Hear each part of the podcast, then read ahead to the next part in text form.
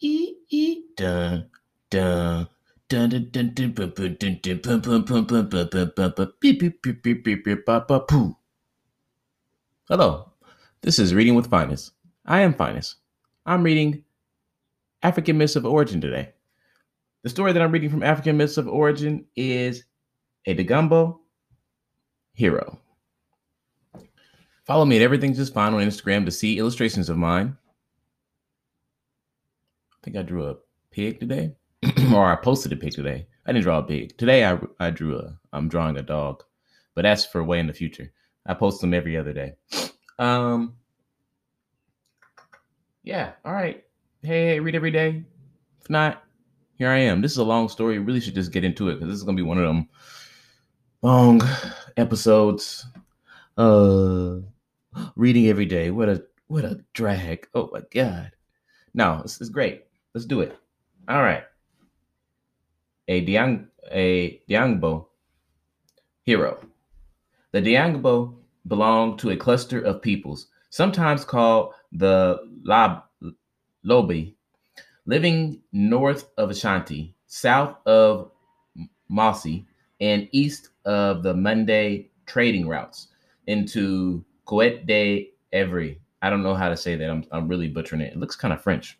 They live at the forest edge, and while they may at one time have been hunters, they have long since been incorporated into the agriculture economy of the region. Linguistically, they are related to the Mozi and the Dogon, the Goronisi, and other peoples connected to the Mossi Plateau. This account is retold from a version published by a Ghanaian in 1931. The The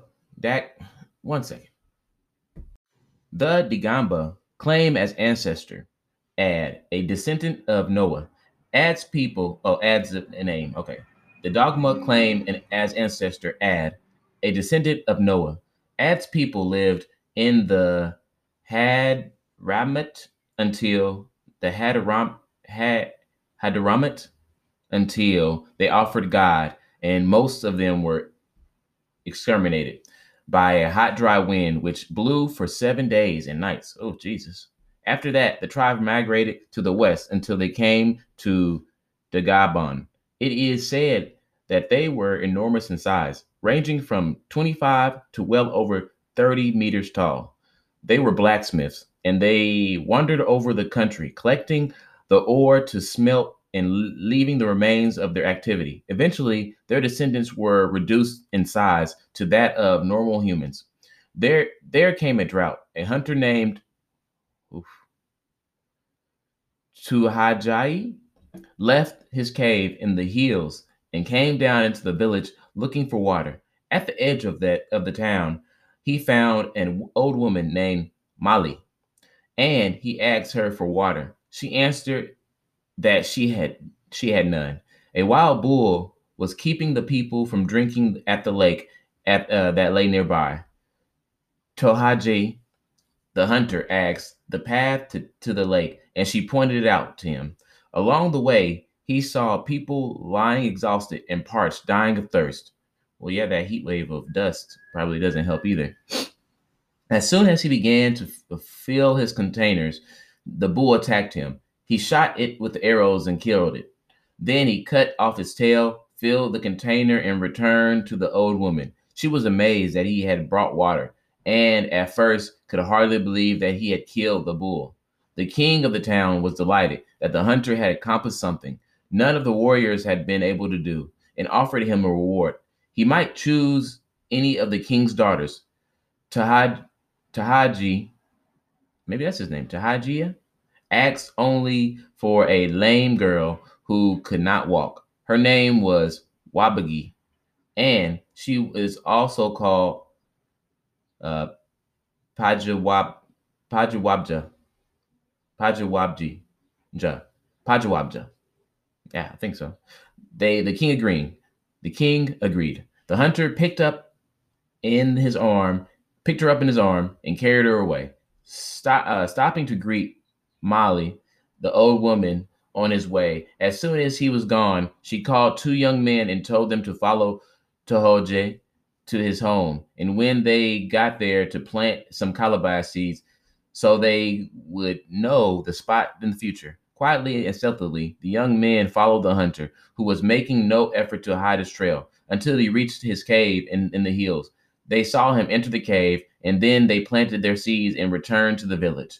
Sometime later, war came to the land. The town was attacked, and the ruler was desperate for help. He asked his attendants where the heroic hunter had, who had killed the bull and taken his daughter, Wabagi.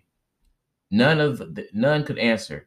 He called for Mali, the old woman who had been Tohoje's host when he came. She said she could point out the trail, for the calabash seeds that her scouts had planted had grown into vines and reached all the way back to the village. The king's men went to the hunter's cave. They found only a young man there named Kopagonubo Nubo. His parents had died, and he had grown up by himself. He was huge, many times the size of a normal man, and his eyes oozed blood and mucus. The king's men were terrified of him, but they explained their mission. And Capodjon Nubo said that he would come to help the man who was, after all, his grandfather. He returned to the town with them, joined the army. He said that he would come to help the man who was, after all, his grandfather. Okay. He returned to the town with them, joined the army, and attacked the enemy, because this must be the son. Okay, of, the main character, who is Dagomba.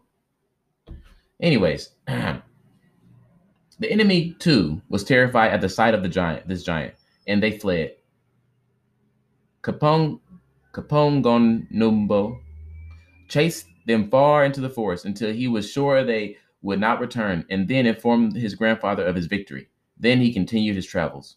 He came to Bayung, an old village ruled by a priest called the Tendena. He did not enter the village immediately. He consoled himself at a spot by the stream where he could see when people came to draw water. The Tendena sent his daughter, called Sisagba, to get water for the people working in the fields. When she approached, Kogonubu relieved himself. She was terrified, but he reassured her and sent her to fetch her father. I wonder if he was peeing or pooping. He's a giant. He probably just pooping in the river, and he's like, "Don't worry. Don't worry about me. Just everything is going, oh, why did they eat that?" That's probably what I think happened. The Tendena came with some other men, and they talked with Kapungonumbu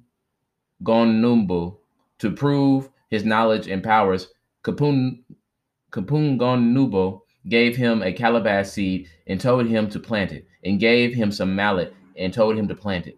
The Tendena bent down and planted the seeds in the soil by the stream. Immediately, the calabash plant sprouted, grew, flowered, and produced ripe gourds. The millet immediately grew up, formed heads, ripened, and hung heavy in the air. "Take the mallet," said Kopagonubo.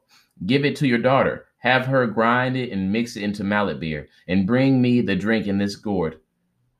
The Tendena took the small harvest, and Sisagba made millet beer from it, which she poured into a gourd from the seed Kopagonubo had planted. She brought the beer to him. He drank it thirstily. "My daughter," said the Tendena to Sisagba, "this is a fearsome stranger who has came among us, but I think he has come on your account, and so you must marry him." So Sisagba married Kopagonubo, and they eventually had a son. The son was ill-treated by his relatives. He would go hunting with his mother's brother, but if he killed anything, a bird, a small animal, a guinea fowl, his uncle would take the animal, cook it, and give him only a small part of a leg and the head. At first, the son complained, but the uncle answered him with a blow and harsh words. You are the son of an unknown man, a monster. We do not know where you come from, but be content that we're giving you anything. Stupid. I've added the stupid part, but I assume they said that too. The son complained to his father, but his father told him to suffer in the patience and to bide his time. A festival came sometime later, the great annual festival at which the Tendena proceeded. In the days leading up to the festival, there was great rejoicing among the people, and vast quantities of millet beer were drunken. They drank it. Sisagba joined her family members in drinking and returned somewhat tipsy to her husband's home. Kopagonubo Nubu greeted her with praise and sung when she entered, and so she herself began to boast of her knowledge. She was the daughter of the Tendana, and she knew his secrets. Kopagonubo Nubu offered her more beer and flattery, and she continued to talk, revealing what she knew to her husband. This was the occasion that Kopagonubo Nubu had awaited. He went out that night to Tendena's house.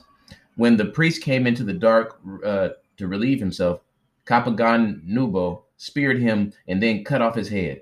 He threw the head into the washing area of the compound of his wife's brother.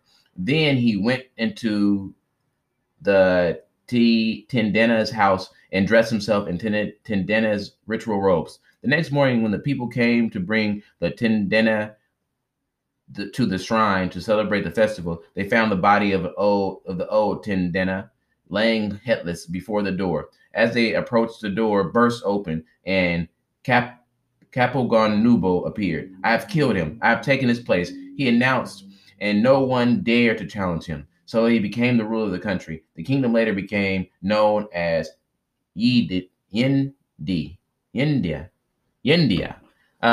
that's the end of that story. And this one's one of those ones where, you know, I bet he thinks that the actual, I guess, Tendena is also the king.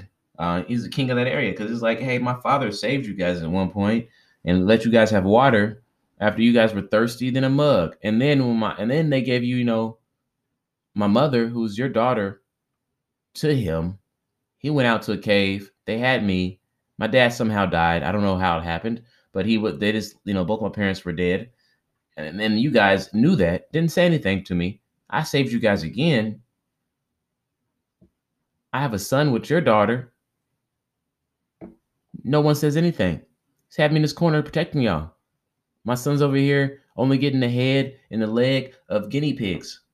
How's he supposed to get as big as me? I'm huge. So yes, he attacked them and then boom, thinks he's the leader. I don't know. I guess that's how things work.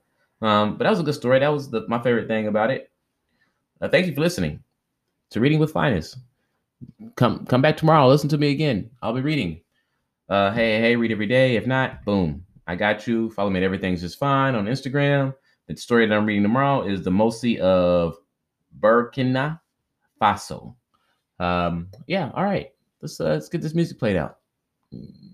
Do do do, boop boop do do boop, ding ding boop do do do, ding ding ding do do do, ding ding ding, ba ba da da da.